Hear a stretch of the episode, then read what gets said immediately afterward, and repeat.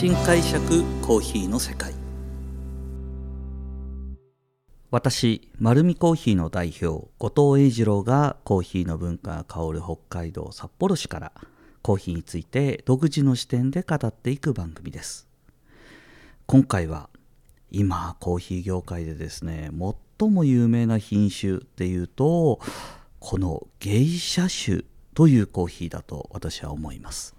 で少しずつ皆さんの周りにでもですねなんか高級なコーヒーっていうところでちょこちょこ名前出てきてるんじゃないかなと思います。で今日はですねこの芸者種と私の出会いそして芸者種が世の中にどうやってまあ華々しくですねえっ、ー、とその名を広めていったのかというようなお話を少しさせていただきたいと思います。もう本当に専門的なことに関しては調べればすぐ出てくると思います。まあどういう経緯でまあエチオピア原産のみたいなまたあの芸者種っていう名前の由来などもすぐ出てくるような形になってると思いますではここからはですね、えーと、私がこの芸者と出会ったそのタイミングからお話をさせていただきたいと思います。もう一番最初に聞いたのはまさにそのと、そのですね、すごいコーヒーがあるらしいよという噂を聞きにました。一番最初に聞いたのはですねちょっとあの僕も勘違いから入ってしまったというちょっとあのスタートなんですけども元勤めてた会社の店頭にまだ私は立ってたのでそこのですね英会話の先生だと思うんですよね。日本人じゃなくてあのひげを蓄えた多分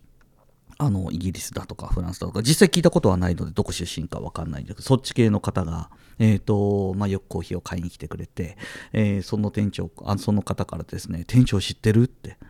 あのー、今すごいコーヒーあるんだよって。え、何ですか何ですか？芸者って言うんだよねっていうからですね。僕はてっきりこの外人さんは京都に行って、京都のコーヒー屋さんで買ったコーヒーは芸者のコーヒーっていう勘違いしちゃったんだな、ちょっと痛いなと思いながらですね、あ、そうなんですか？って笑って流したんですよ。えー、それから半年後に、えー、本当にすごいコーヒーが芸者だったって気づいたんです。はい。で、それはですね、えっ、ー、と、2006年、えー、僕がまだ丸見コーヒー店というのをオープンするもっと前の話です。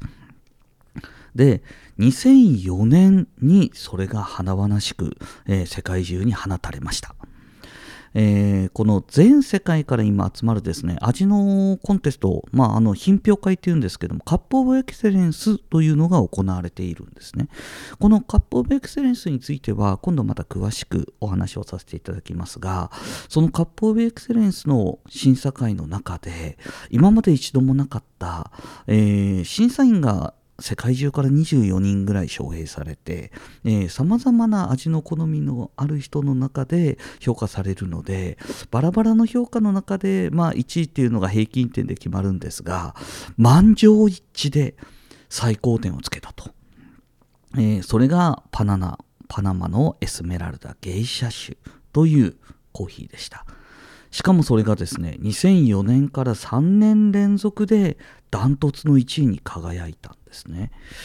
で、まあ、その1位になるたんびにですね世界の、えー、1キロ単位下の最高値をずっと更新し続けると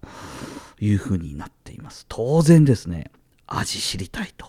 やっぱり僕は思いました。ただなかなか、なかなかこんな、あの、コーヒーを手にすることはなく、えー、ただその後間もなくですね、えー、個人的にそのコーヒー豆をやっぱり購入して、初めて飲んでみた時にすごい驚いたんです。これはですねこれまで今まで僕はコーヒーの味というとやっぱり香ばしい苦さだとかあのちょっとチョコレート感やカカオ感のあるような香ばしい味わいそこにある濃厚感とかにあコーヒーやっぱり美味しいなって思ってたんですけどもそこにあったコーヒーの香りはですね今まで僕が感じていたコーヒーの味わいの枠には当てはまらない。でもすごくいい香りだったんです。香ばしさと心地よさの中に紅茶やキャンディーのような甘さを感じられてそしてですねまああまりそうですねコーヒーには使ってこなかった、えー、コメント。でもなんか、えーと、品評会の中には書いてあったような記憶のあるエレガントだとかリッチだとかっていう表現がなんかその言葉を思い出す前に思い浮かぶぐらいすごく上品だったんですよね。その、えー、香りはですねこれ本当に誇張して言ってると思うんですが僕はでもその場本当にそう感じたんですけども香水だとか化粧品の香りに近いなって思いました。でフローラルや、えーと、ローズなどを感じられるようなそんな香りをそのコーヒーからですよ。コーヒーから感じたんです。で、えーと、この芸者種は、えー、実は、えーもともとはエチオピア原産なんですね。なんですが、まああのあまり注目されている品種ではなくてどちらかといえば1本の木から実のつく量は多くなくそしてあまり収穫量も高くないというところであのたくさんの国に広がってはいなかったんですよね。パナマとそしてコスタリカに一部、えー、低地で栽培されてたというようなコーヒーになっています。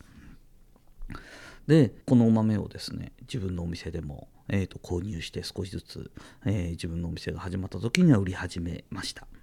で一気に価格が高騰したので少し時間を置きながら、えーと、価格落ち着くのを待ってたんですけどもこのパナマエスメラルダのコーヒーは確かにこの2004年から3年間1位になりこの後は独自オークションも始めてで世界中で有名になったんですけどもまあ有名になれば当然ですねえっ、ー、と他の農園だとか他の国でもこの芸者種を植えようという動きが出てきます。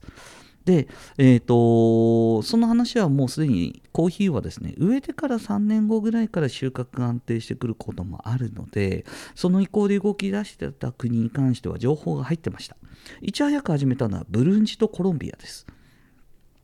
この2つの国が、えー、2005年ぐらいからもう苗を手に入れ始めて、えーと2006年ぐらいから植え始めて2009年10年にはえーと、きっとこのブルンジやコロンビアもある一定の生産量を安定させてくるので今ずっと上がり続けている芸者種の価格は一旦落ち着くだろうというふうに言われておりました。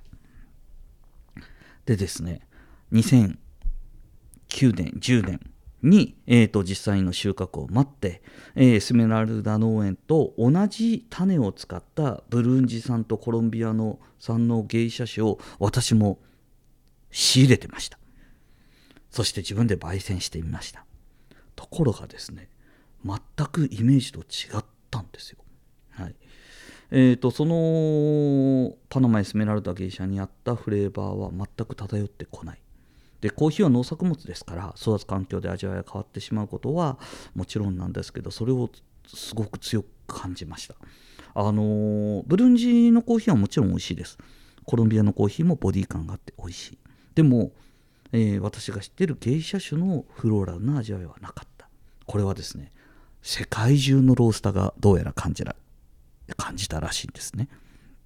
感じたから2010年からまた価格がうなぎ登りなんです。なるほど。ふあのー、この芸者種を育てるにあたってテノワールと言われる気象条件や土地の、あのー、条件がやっぱりすごく影響するんだと。その適性があるんだと。なので簡単には増えてこないことが分かったので芸者はまたパナマの地でどんどんどんどんグレードが上がって価格も上がっていくというような形になりました。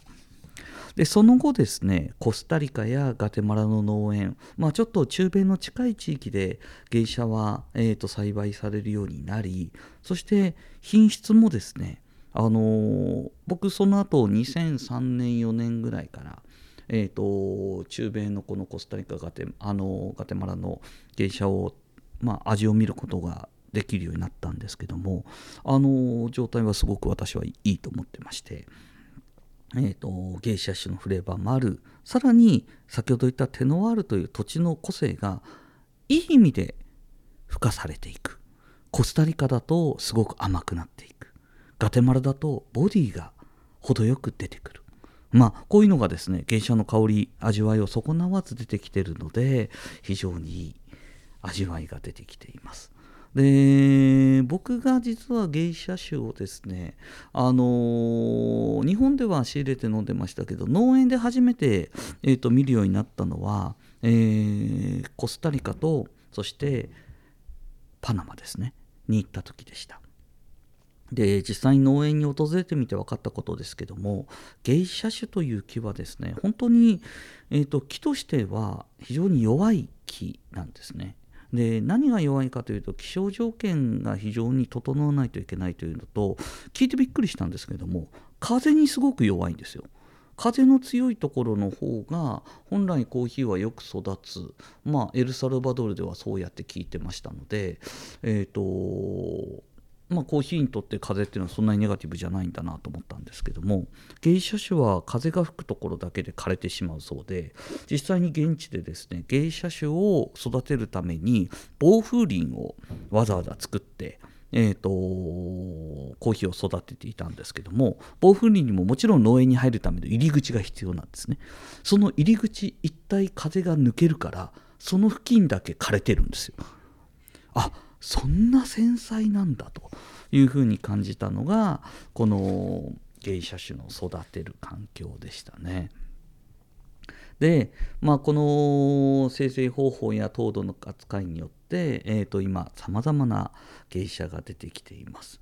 あのまあ、今回こうやって話聞いてる方には名前は聞いてるけどまだ飲んだことないなという方もいらっしゃると思うのでその原車の味についてですねもう少しちょっと掘り下げていきたいと思ってるんですけどもまあ芸者を飲むとですねあの難しく考えなくていいです。本当に五感ではっきりと感じます。全然違うコーヒーだと。そしてフルーティーな味わいがある。そして特徴的には本当にそうですねあの紅茶なんですけども香りのそのベルガモットという香りをつけている、えー、紅茶があると思うんですけどもまあそんな紅茶のフルーティーな香りがします。で、えっ、ー、と、コーヒ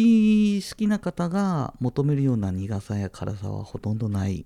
のがこの芸者種ですね。後味綺麗なので。なのでこのコーヒーは本当に濃度を柔らかく柔らかく持っていって香りを楽しみながら果実が含んでいるほのかな酸と甘みを楽しむようなそんなコーヒーになっています。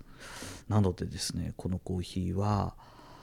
まだまだまだまだというか実は本当タイムリーな話なので、えー、ついこの間、えーとちょうどそのパナマ